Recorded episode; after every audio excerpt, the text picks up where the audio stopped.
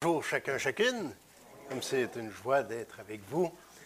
Et euh, je vous transmets euh, les salutations de mon épouse, euh, Carole, qui a dû rester à la maison parce que je suis parti il y a quelques jours et je fais beaucoup de voyagements ici et là. Et hier, c'était la réunion de l'association des Églises réformées baptistes, tout ça à Québec. Puis là, me là, hein, Saint-Jérôme, Alléluia. Eh bien, que le Seigneur nous fasse du bien ensemble. Euh,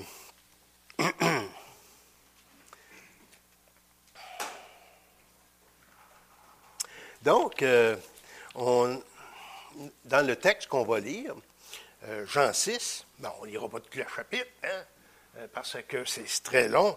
Donc, juste résumer un petit peu les passages qui précèdent. Hein. Premièrement, Jésus a fait une multiplication des pains. Et les gens, c'est comme s'ils ont été rassasiés, mais ils sont restés sur leur appétit parce qu'ils ont cherché à, aller revoir Jésus par après.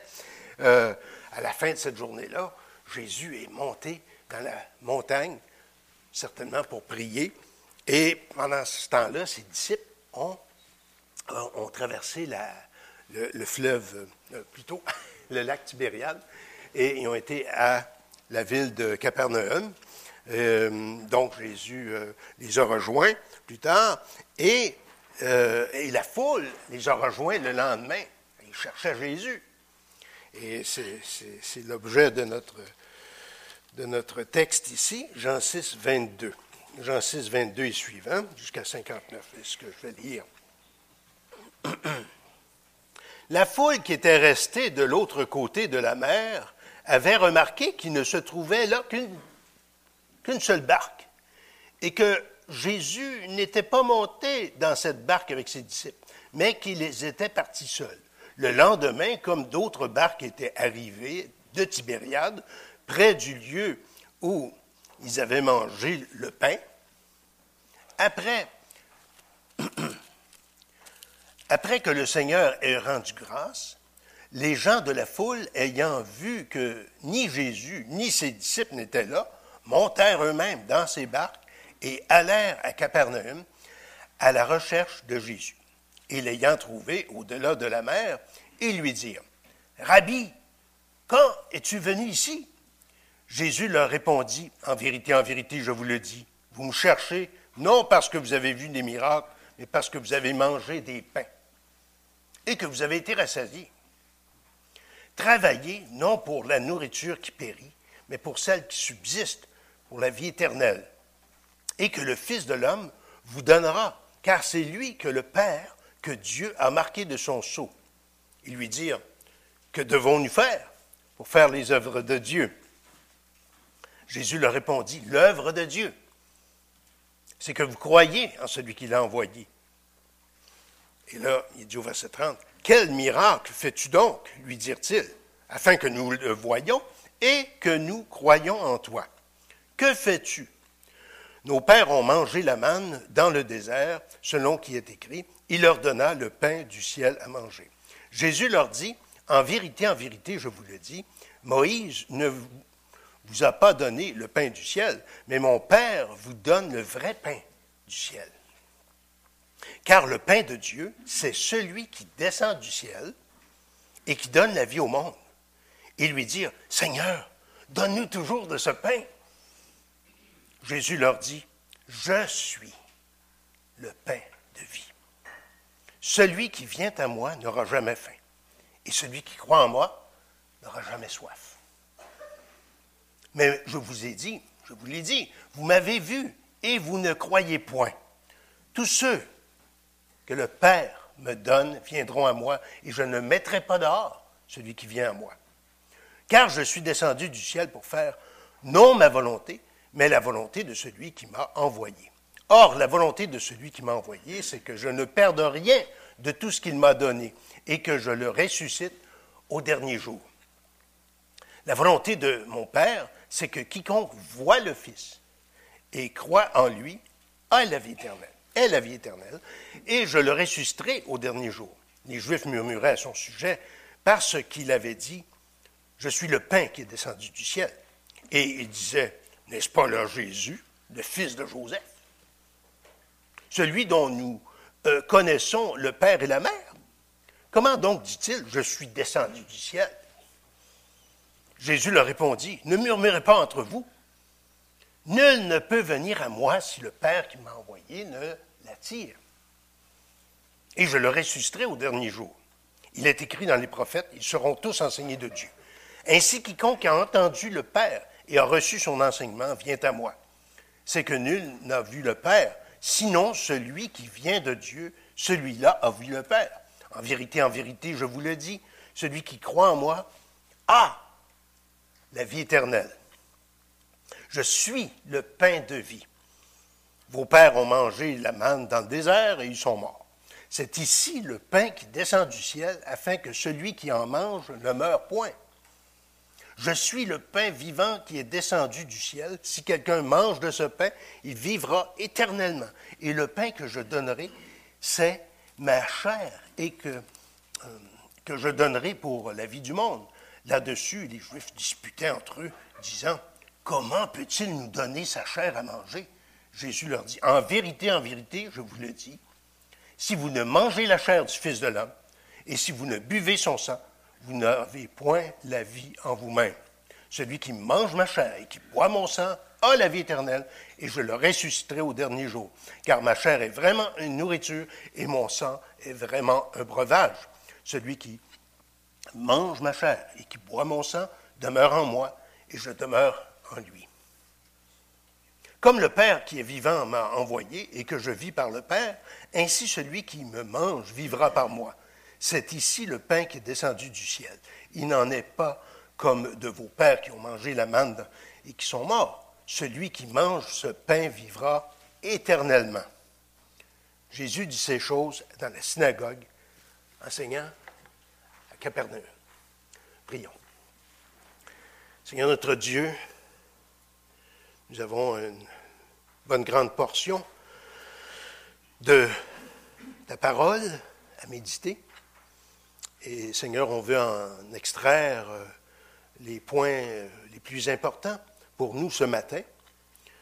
Nous te prions euh, de nous éclairer, nous aider par ton Saint-Esprit à comprendre ta parole. Aide-moi à la communiquer correctement afin que le plus grand nombre puisse en bénéficier, Seigneur, ici et ceux qui nous écoutent au loin.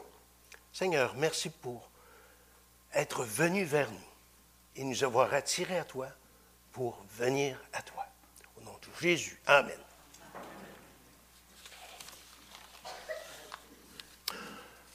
À Elmer, euh, nous avons euh, fait une série l'année passée sur les sept Je suis dans euh, l'Évangile de Jean. Hein, Jésus dit à sept reprises je suis, je suis le pain de vie, je suis le chemin, la vérité la vie, et différentes autres occasions comme ça, où il s'affirme comme étant, en fait, le grand je suis de l'Ancien Testament, comme on voit dans Exode chapitre 3, hein, où Dieu se révèle comme le Dieu de l'Alliance à Moïse.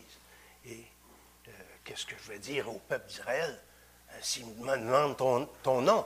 Et là, Dieu a dit à Moïse, je suis celui qui suis. Et tu diras au peuple, euh, je suis m'a envoyé vers vous. Et Jésus s'approprie ce, ce nom, le nom divin, le nom propre de Dieu, le nom d'alliance de Dieu dans l'évangile de Jean. Donc, euh, ce, qui fait l'objet de notre message ce matin, c'est pas comment Jésus s'auto-révèle comme le grand je suis. Ça, ce serait un autre, euh, un autre objet de méditation. Mais on va regarder comment Jésus décrit le chrétien comment Jésus décrit le croyant euh, dans ce chapitre-là de Jean chapitre 6. Sept caractéristiques. Il y a sept je suis euh, dans euh, l'évangile de Jean et il y a sept aussi dans ce chapitre-ci, sept caractéristiques du croyant. Donc, première façon dont Jésus décrit les croyants, comment il décrit le chrétien, Premièrement, le chrétien, c'est celui qui vient au Fils de Dieu. Celui qui vient à moi. Hein? Comme il est dit au verset 35, celui qui vient à moi. Jésus dit, je suis le pain de vie. Celui qui vient à moi n'aura jamais faim. Celui qui croit en moi n'aura jamais soif. Quand on vient quelque part, forcément, on se déplace. On part d'un point A pour aller vers un point B. Sinon, on resterait sur place. On ne bougerait pas. Pas besoin de dépenser d'énergie. Et si on prend l'effort, si on fait l'effort de passer d'un point A à un point B, se déplacer hein, pour rentrer dans la salle et aller s'asseoir, ou comme moi hier, je suis euh, parti de Québec et j'ai pas, mon point A et ensuite le point B, Saint-Jérôme, après trois heures environ. Euh, donc je suis arrivé. Ben, c'est que j'avais un but, j'avais un besoin. Je, savais que Dieu voulait que je sois ici. Celui qui vient à moi. Donc, si quelqu'un vient à Jésus, c'est qu'il n'était pas avec Jésus avant. Donc, la Bible dit qu'on est dans un état de perdition. Point A. Et on vient à Jésus pour être sauvé. Point B. Hein?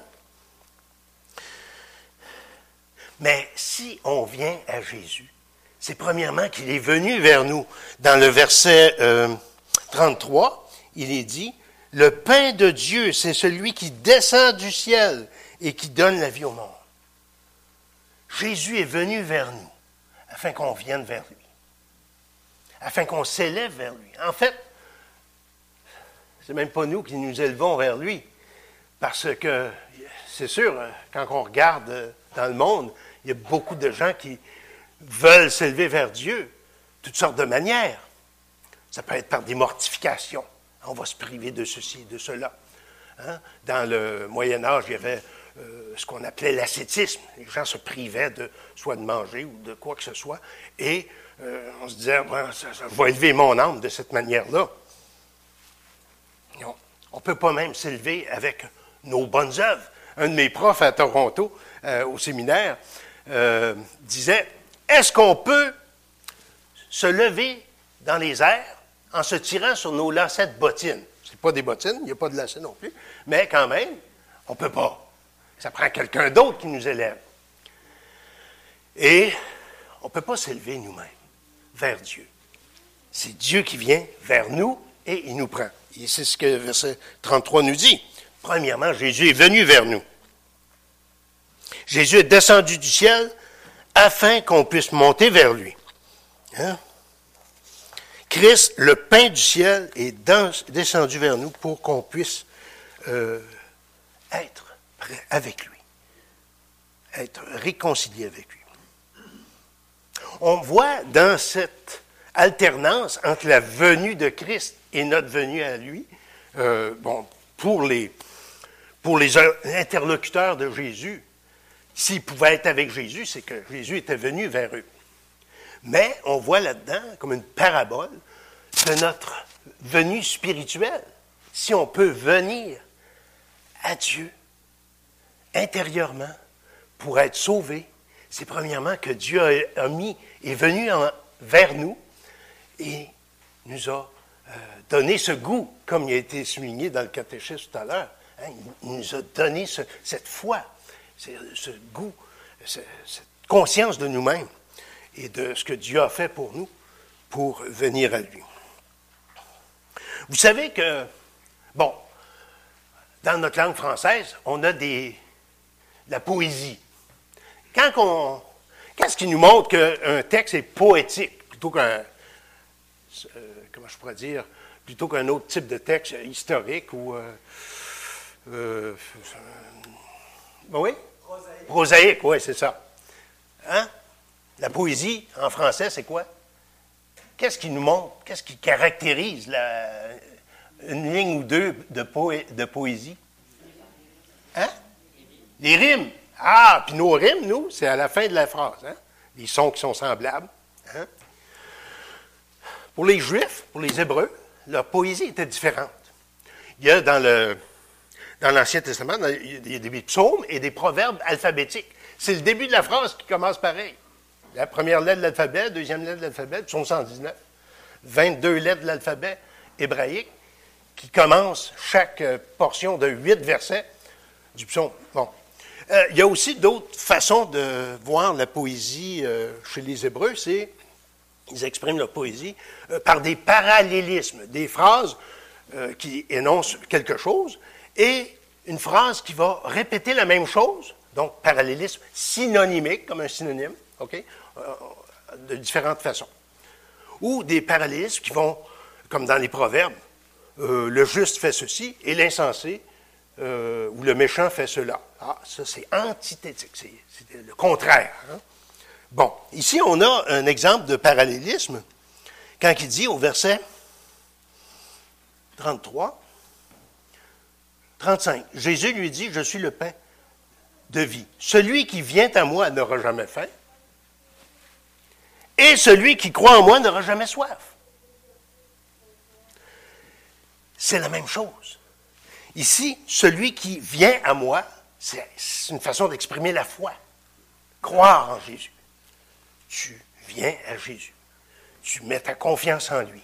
Et on va voir euh, la même chose exprimée à euh, différentes manières dans le reste du chapitre. Si nous venons au Fils, nous n'aurons jamais faim. Si nous croyons au Fils, ils n'auront jamais soif. Hein? Jésus va répondre à nos besoins, besoins profonds de notre cœur. Verset 37. Verset 37, il nous dit, Tous ceux que le Père me donne viendront à moi, et je ne mettrai pas dehors celui qui vient à moi.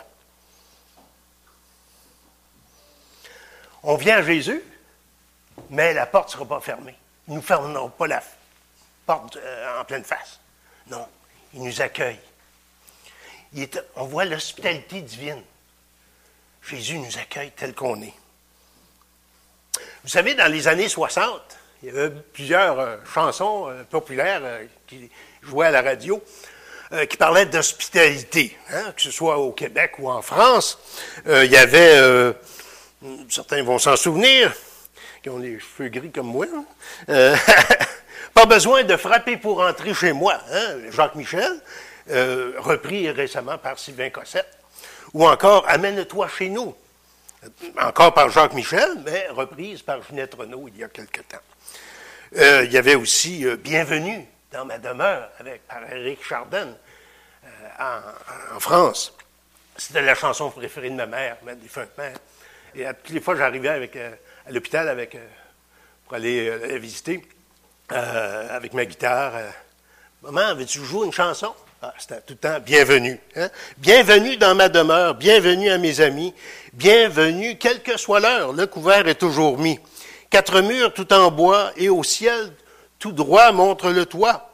Ce sera pour qui veut, pour qui veut la maison du bon Dieu. Bienvenue dans la famille, à l'oiseau tombé du nid. Bienvenue, garçons et filles, à chacun je donne un lit. Bienvenue à tous mes frères, malandrins et opprimés. Bienvenue à qui espère le pardon, la liberté. Bienvenue, bienvenue à tous ceux qui vont frapper chez moi. Bienvenue, bienvenue, c'est pour eux la maison du bon Dieu. Donc, tôt ou tard dans notre vie, on a sûrement, plusieurs d'entre vous ont dû bénéficier de l'hospitalité de quelqu'un. Hein? Que ce soit en voyage, qu'on soit inconnu, qu'on soit sans abri ou tout seul. Hein? Je pourrais vous en donner des exemples dans ma vie. Euh, en fait, étant donné que ma mère euh, était toujours à l'hôpital, euh, donc on restait à Montréal, Montréal-Nord, mon père m'a envoyé vivre chez mon oncle, mon oncle Alain et ma tante Rachel à Victoriaville. C'est là que j'ai grandi une grande partie de ma vie et, et j'ai bénéficié pendant un gros dix ans de leur hospitalité chez eux et avec leur famille. Et bien d'autres exemples comme ça. Mais ultimement, lorsque le Seigneur m'a attiré à lui, m'a accueilli dans sa famille, lorsque je me suis tourné vers lui, alors qu'il avait même préparé mon cœur à cela, ben, j'ai bénéficié à ce moment-là d'une hospitalité indéfectible, incomparable, qui n'allait jamais manquer. Hein. Je suis venu à Dieu et il ne m'a pas mis dehors, il m'a accueilli. Jésus nous dit que si nous venons à lui dans la repentance et la foi, il ne nous mettra pas dehors. Il ne nous abandonnera pas. Il nous accueillera dans, euh, dans une plus grande hospitalité. Même les hospitalités humaines les plus euh, profondes ne sont qu'un pâle reflet de l'hospitalité de Dieu quand il nous adopte dans sa famille, hein, pour l'éternité. Ce n'est pas une hospitalité temporaire, mais c'est une hospitalité éternelle. Il nous fait part de son royaume éternel. Donc, le chrétien, c'est quelqu'un qui vient à Jésus, au Fils de Dieu. Première chose. Deuxième chose, il y en a sept. Le chrétien, c'est celui qui croit au Fils de Dieu. Croire. Hébreu 11 nous dit, foi est une ferme assurance des choses qu'on espère, une démonstration de celles qu'on ne voit pas. Hein? Une assurance. Croire veut dire se confier en quelqu'un. La foi, elle a plusieurs visages. Hein? Et Jean Calvin, dans son institution chrétienne, il les résume euh, en un paragraphe. Et on va juste euh, l'exposer un petit peu euh, progressivement. La foi, c'est une connaissance ferme et certaine de la bienveillante volonté de Dieu envers nous, fondée sur la promesse gratuite en Jésus-Christ, révélée à notre entendement et affermie dans notre cœur par le Saint-Esprit. Donc, la foi, un, une connaissance ferme, certaine. C'est pas juste d'espérer quelque chose, de penser que peut-être qu'on va euh, être accepté de Dieu. C'est une assurance intérieure. Hein? Une assurance de la bienveillante volonté de Dieu envers nous, donc de notre salut. Une assurance de notre salut. Hein? Le verset qui m'a qui m'a touché beaucoup euh, lorsque j'ai été converti, euh, environ autour du 10 septembre 1975, 1975 à Victoriaville, c'est 1 Jean 5,13. 1 Jean 5,13 nous dit Je vous ai écrit ces choses afin que vous pensiez que vous aviez la vie éternelle. Non, non, que vous sachiez que vous avez la vie éternelle. Vous qui croyez au nom du Fils de Dieu. Donc, c'est légitime pour un enfant de Dieu de savoir qu'il est sauvé. Avant, je pensais, moi, c'était de l'orgueil. Euh, il est prétentieux, il pense qu'il est sauvé, il dit qu'il est sauvé. Non, non, c'est de se confier, non pas dans nos compétences, mais en dépit de nos incompétences, dans la compétence du Sauveur. Elle est fondée sur sa promesse gratuite. C'est une confiance en ses promesses d'alliance, de grâce. Notre salut est fondé sur l'alliance de Dieu envers les hommes. Donc, une alliance exprimée différemment au cours des, euh, différentes étapes dans l'Ancien Testament, hein, mais exprimée progressivement jusqu'à l'accomplissement en Jésus-Christ. Hein, une alliance plus excellente, comme dit l'Épître aux Hébreux. Et le titre de la thèse de, Pascal. Donc, elle est révélée à notre entendement. C'est une promesse de Dieu, une assurance, et révélée à notre entendement, notre pensée. Notre raison est éclairée. Notre rationalité, hein, elle est régénérée et non pas circuitée, court-circuitée. Dieu ne veut pas qu'on laisse notre intelligence de côté. Il y avait euh, dans le temps de. Hmm, dans le temps des pères de l'Église, 5e siècle environ, 4e siècle, il y avait, euh, non, c'est le 5e siècle, Jean Chrysostome, euh, un, père de l'Église que, Calvin a beaucoup aimé. Il citait beaucoup. Et dans, à, l'époque de Jean Chrysostome, il y avait une secte qui s'appelait les acéphales. Les acéphales, acéphales veut dire pas de cerveau. Donc, c'est une secte qui était probablement réputée pour ne pas être très émotionnelle et pas, pas trop, trop axée sur la réflexion. Hein? Mais il me semble que c'est un drôle de mot.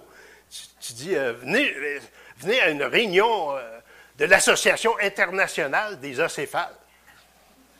Il n'y a pas de quoi d'être fier, là. En tout cas. bon. Et c'est basé sur la promesse de Dieu. Hein. Cette foi-là, cette assurance, est affermie dans notre cœur par le Saint-Esprit et ça se passe. Donc, on passe de la raison au cœur. Hein? C'est révélé notre entendement, mais ça descend jusqu'au cœur. Hein? Les deux sont compris là-dedans. C'est l'œuvre du Saint-Esprit. Donc, en croyant en Jésus-Christ, on est persuadé par son esprit de la bienveillance de Dieu à notre égard.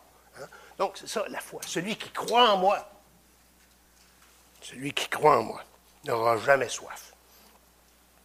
Euh, l'exemple de Blondin. Vous avez sûrement entendu l'histoire de Blondin. C'est un funambule, un équilibriste qui a sûrement vécu il y a une couple de siècles. En tout cas, il, y avait un fil de fer qui traversait euh, les chutes Niagara et euh, il s'en allait, puis avec son bâton, là, pour se tenir en équilibre, d'un bout des, d'une extrémité du fil à l'autre. Est-ce que vous croyez que je suis capable de traverser? Oui, oui, oui, tu peux. OK. Est-ce que vous croyez que je peux avoir. Euh, je ne sais pas jusqu'à quel point tous les détails de cette anecdote sont euh, véridiques sur le plan historique, mais en tout cas, euh, c'est ce que j'ai retenu de l'histoire, c'est qu'à un moment donné, il demande J'ai une brouette ici. Est-ce que vous croyez que je peux la, la transporter d'un bout à, l'autre du fil de fer? Oui, oui, oui, tu peux. OK, il revient. Euh, pensez-vous que je peux embarquer quelqu'un, euh, euh, transporter quelqu'un avec ma brouette? Oui, tu peux. OK, toi, viens. Hmm. Ben, c'est ça la foi. Tu te confies.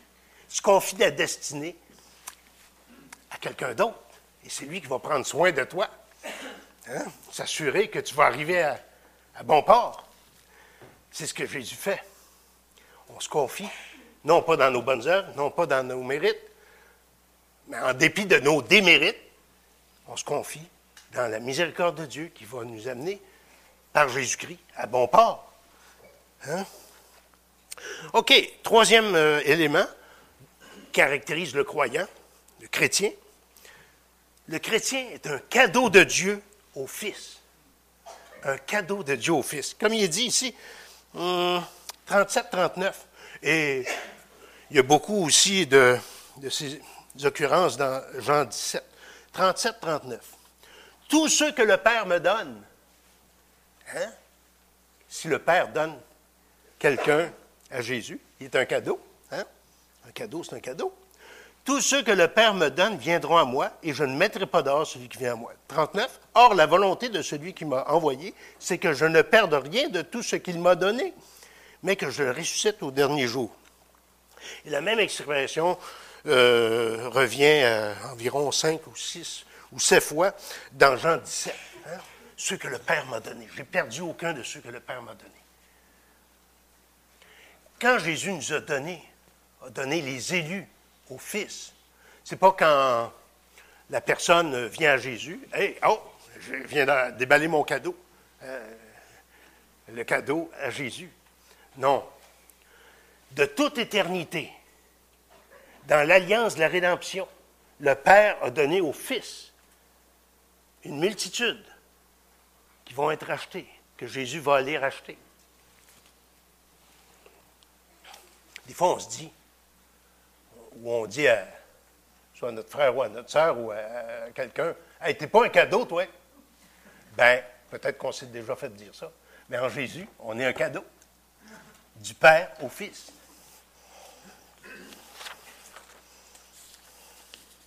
Et dans Isaïe 53, Isaïe 53, après les souffrances prophétisées de Jésus, eh bien, il est dit ici, il a plu à l'Éternel de le briser par la souffrance, après avoir livré sa vie en sacrifice pour le péché, il verra une postérité et prolongera ses jours. Hein? Il y a un autre verset qui dit, il rassasira ses regards, et l'œuvre de l'Éternel prospérera entre ses mains. Puis verset 11, à cause du travail de son âme, il rassasira ses regards. Ses regards. Donc, Jésus à la croix, Jésus après ses souffrances, il y a la joie de voir la rémunération qui est d'une multitude, des myriades de myriades que nul ne peut compter. Hein? La postérité d'Abraham, comme les sables du bord des mers, comme les étoiles du ciel qui sont innombrables pour nous. Dieu les a comptés, mais nous, on ne peut pas les compter. Ben, il va y avoir autant d'élus euh, Donc, même si Jésus n'a pas eu d'enfant physique, il y a eu une postérité nombreuse. Et euh, donc, c'est le cadeau du Père au Fils. Hein? Il nous a donné en, don. Nous sommes donnés au, au, Fils par le Père. Hmm. Un autre élément qui caractérise le croyant, c'est que le croyant, c'est celui qui voit le Fils. Il voit le Fils. Verset 40, toujours dans Jean 6, verset 40. La volonté de mon Père, c'est que quiconque voit le Fils et croit en lui a la vie éternelle, et je le ressusciterai au dernier jour. D'après Jean et d'après l'apôtre Paul et euh, l'ensemble de la Bible, en fait, euh, on voit que le diagnostic que l'être humain, que Dieu fait de l'être humain, n'est pas, est pas beau. C'est un diagnostic euh, sombre, radical, mais réaliste. On voit ça dans Romains 3. Euh, que nul ne fait le bien, nul ne cherche Dieu. Et dans euh, Éphésiens, il dit on a l'intelligence obscurcie, enténébrée. Donc, on ne discerne pas les choses de Dieu laissées à nous-mêmes. Ça prend la lumière intérieure du Saint-Esprit pour nous ouvrir les yeux, pour voir les richesses du royaume de Dieu, les richesses de la personne de Dieu, de Jésus et tout ce qu'il a à nous offrir, et voir aussi notre besoin Lorsque l'Esprit de Dieu vient illuminer nos cœurs, ben, on discerne adéquatement à ce moment-là qui est Dieu, qui nous sommes et euh, qu'est-ce que le salut. C'est pour ça que le psaume 119, il est dit au verset 10, Ouvre mes yeux pour que je puisse voir les merveilles de ta loi. Ouvre mes yeux. On a besoin que Dieu ouvre nos yeux, les yeux de nos cœurs. on a les yeux physiques, et si on est aveugle ou si on, est, euh, on souffre de cécité, le nerf optique n'est pas, euh, pas fonctionnel, ben, on a beau avoir euh, des grosses lumières partout, on ne voit rien. Il faut qu'il y ait une réparation intérieure. Dans le psaume 36, il dit Dans ta lumière, nous voyons la lumière. Hein? Par la lumière intérieure du Saint-Esprit, on peut voir la lumière. Quelqu'un peut lire la Bible toute sa vie. Hein? Et la Bible est comparée à la lumière. Ta parole est une lampe à mes pieds, une lumière sur mon sentier. Mais quelqu'un peut la lire toute sa vie, faire des études, faire euh, toutes sortes de, réflexions ou d'articles. Mais si il n'y a pas le Saint-Esprit, ça va être simplement lettre morte. Hein. Ça prend la lumière intérieure que Dieu nous donne, la lumière interne. Dans les années 70, il y avait aussi euh, le groupe rock Offenbach et Jerry Boulet, il, chantait euh, à un moment donné Maintenant, je vois la vie avec les yeux du cœur. Hein? C'est pas juste les yeux physiques. Dieu veut euh, ouvrir nos cœurs pour voir la réalité, la réalité spirituelle. C'est sûr que, bon, c'est peut-être pas de manière aussi détaillée que Jerry Boulet le, chantait, mais euh, c'est ça. ça. nous fait penser quand même qu'il y a une réalité euh, spirituelle.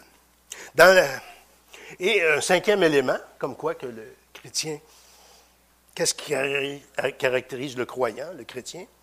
Le chrétien, c'est celui qui est attiré au Père par le Fils. Non, il est attiré par le Père au Fils. Hein? Ce que le Père me donne viendront à moi et euh, personne ne connaît euh, Dieu s'il n'est attiré, attiré par le Fils. Dans le verset 44, qu'est-ce qu'il dit? Verset Jean 6, 44. Nul ne peut venir à moi si le Père qui m'a envoyé ne l'attire. Et je le ressusciterai au dernier jour. Et le verset 65 qui a été lu tout à l'heure aussi.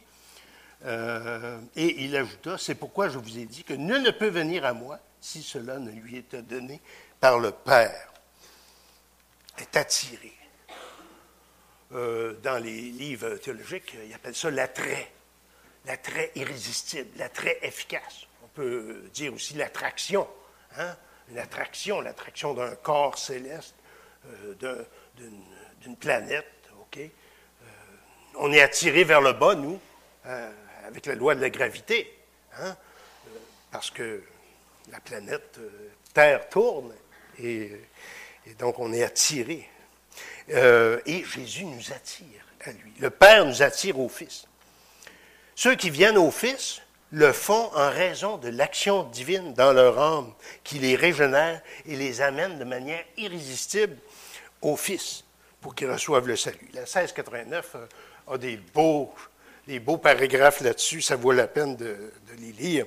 Ceux que, donc, le chapitre 10 de la 1689, paragraphes 1 et 2, ceux que Dieu a prédestinés à la vie, il lui plaît, au temps qu'il lui a fixé, de les appeler efficacement.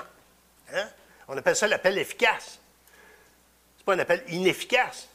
Quand c'est efficace, ça veut dire que ça accomplit le but pour lequel ça a été envoyé.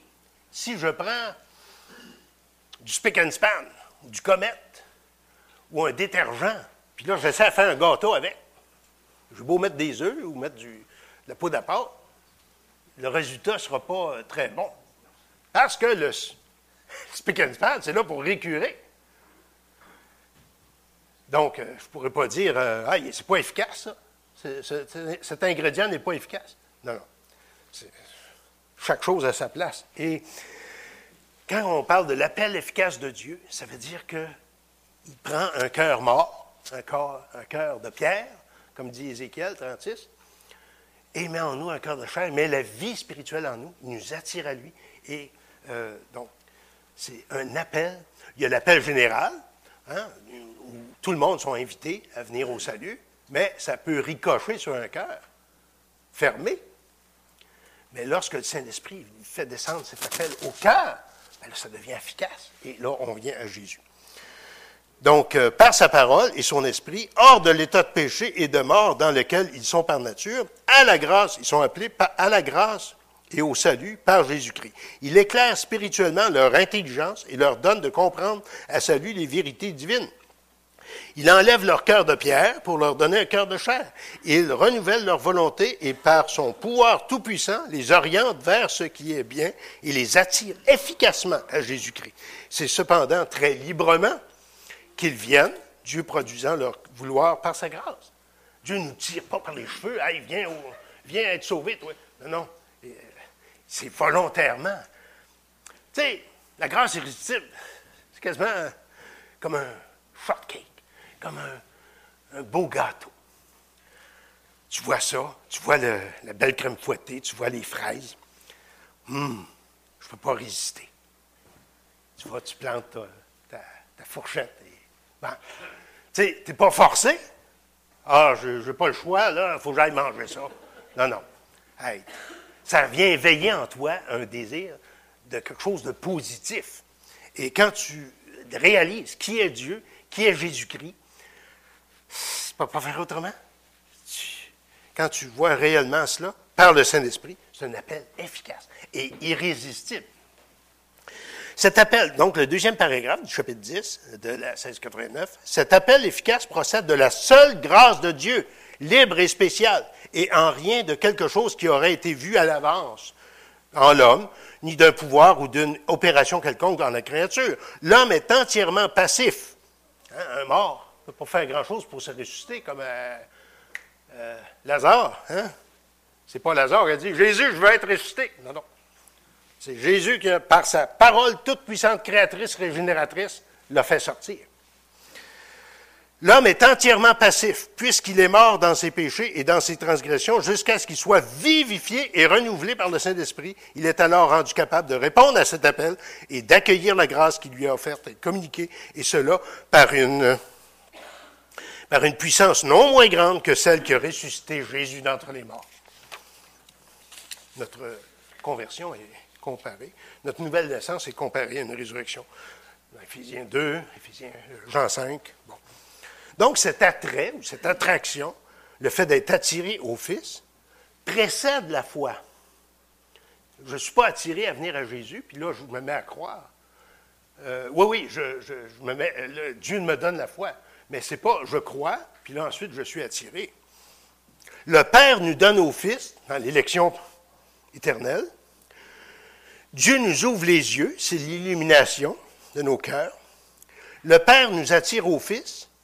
C'est un attrait efficace et irrésistible, ou attraction. Dieu nous donne la foi afin que l'on puisse se confier de tout cœur en sa grâce et nous accorde la repentance en vue de la conversion. Bon.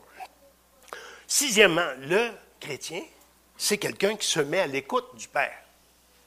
Verset 45. Il est écrit dans les prophètes, ils seront tous enseignés de Dieu. Ainsi, quiconque a entendu le Père et a reçu son enseignement vient à moi. Une autre façon de parler de l'illumination du Saint-Esprit, c'est on reçoit l'enseignement de Dieu. C'est Dieu qui nous enseigne, il fait comprendre les choses spirituelles hein, par Christ. Qui concerne Christ et par son Saint-Esprit. Dans la vie chrétienne, c'est Dieu qui est l'enseignant, Dieu le Père. Il est notre professeur. Il nous enseigne bien, euh, il nous enseigne sa parole par Jésus et dans la lumière du Saint-Esprit. Ils seront tous enseignés de Dieu.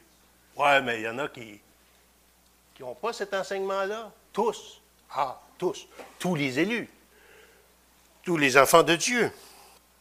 Toute la postérité de Jésus. Ils seront tous enseignés de Dieu. La totalité du peuple de Dieu. Chaque enfant de Dieu est enseigné non par un homme, mais par Dieu lui-même. Les leaders juifs se réclamaient du monopole de la connaissance avec leur tradition euh, et que l'enseignement de Jésus était faillible. Jésus répond à cette prétention-là que c'est le Père qui enseigne ses élus par son esprit. Et ils viennent à Jésus. Et finalement, dernier point, le septième point, le Fils de Dieu, le chrétien, excusez, c'est celui qui mange la chair du Fils de Dieu et qui boit son sang. Parole, parole assez raide, hein? Euh. Il faut, expliquer. Cette section-là, ça me rappelle euh, la cassette du Père et Gimbal. J'en ai fait. Euh, bon, je viens de Victoriaville, puis on faisait des visites dans les petits villages, puis il y a une madame qui me fait écouter la cassette du Père Régin le, fondateur du mouvement charismatique dans l'Église catholique au Québec dans les années 70. 60-70, bon. Et euh, Père Régin ça surgent 6. Il dit on va voir qu'est-ce que Jean 6 enseigne sur la transsubstantiation, que c'est pas symbolique, que c'est vrai, tel quel, et on a fini de se faire bouger par les baptistes puis les autres là, euh, qui ne euh, croient pas à cela. Donc, je suis le pain de vie. Ah, ça dit tout. Donc, l'Eucharistie, c'est le corps du Christ, etc. Bon, ça ne m'avait pas convaincu, ça ne m'a pas convaincu encore. Euh, donc, on va voir euh, par ce texte-là que Jésus ne nous enseigne pas vraiment la transsubstantiation de la messe euh, ou la transformation du pain dans le corps littéral de Jésus. Manger la chair du Fils de Dieu, boire son sang, c'est une manière très concrète de parler, mais de parler de l'appropriation personnelle des bénéfices de la mort de Jésus à la croix pour nous. Donc, quand on mange, hein, ce matin, J'étais chez Pascal, je mangeais du bon miel, hein? Euh, du bon miel de, bon apiculteur, d'ici.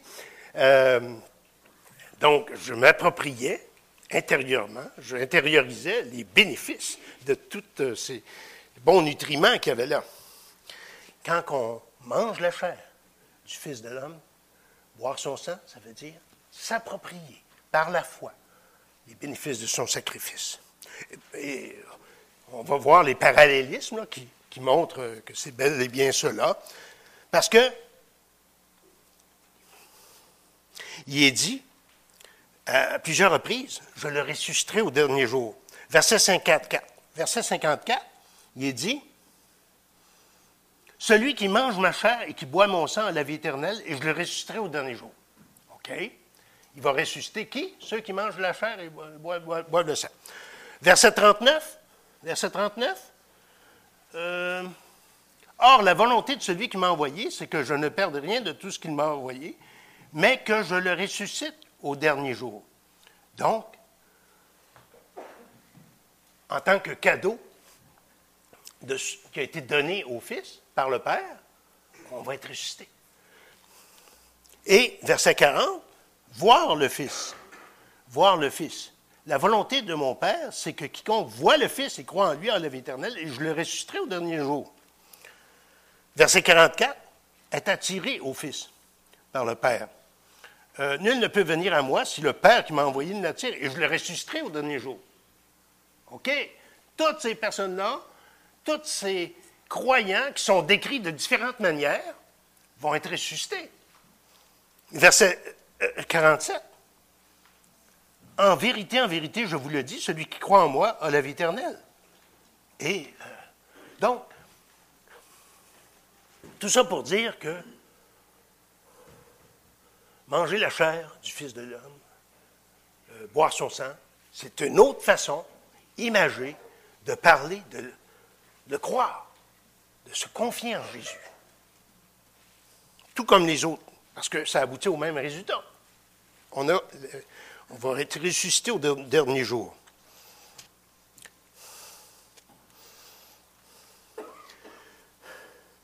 Mais comment est-ce qu'on peut être ressuscité au dernier jour?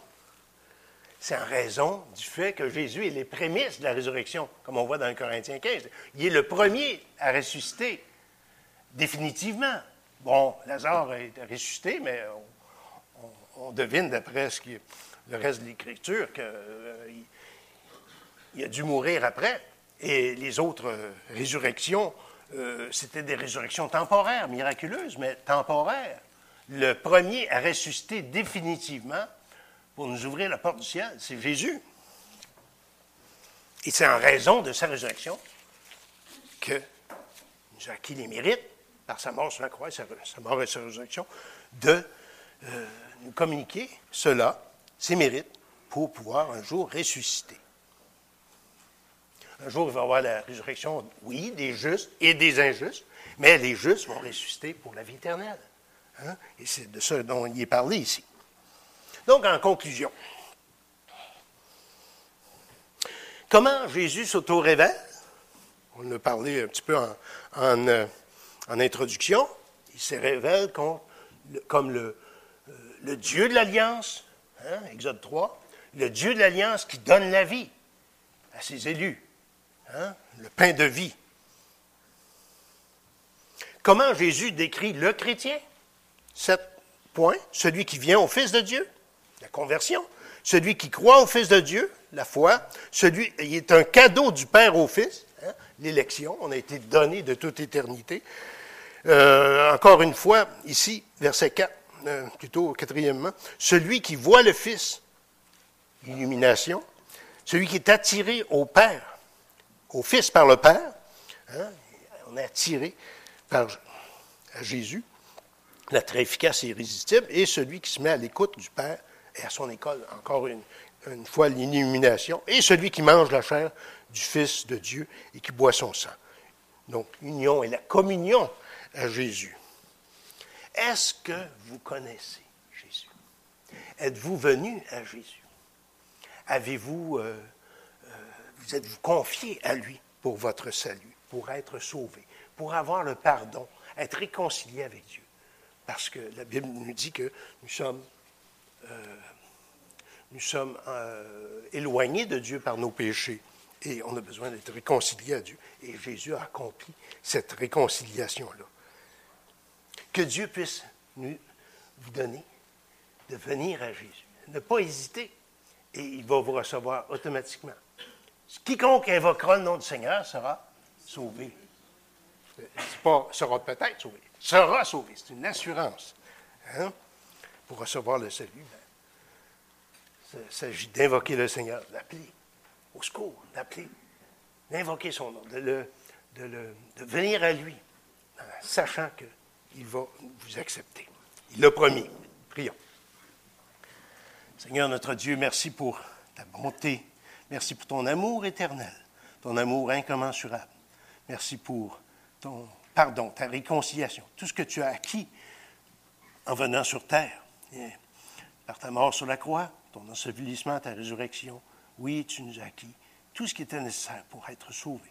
Ô Seigneur, que chacun puisse être transformé par ta parole aujourd'hui et que plusieurs puissent se tourner vers toi, que ce soit ici ou euh, au loin, euh, par le petit écran. Euh, oui, Seigneur, que tu puisses accomplir tes décrets. Au nom de Jésus. Amen.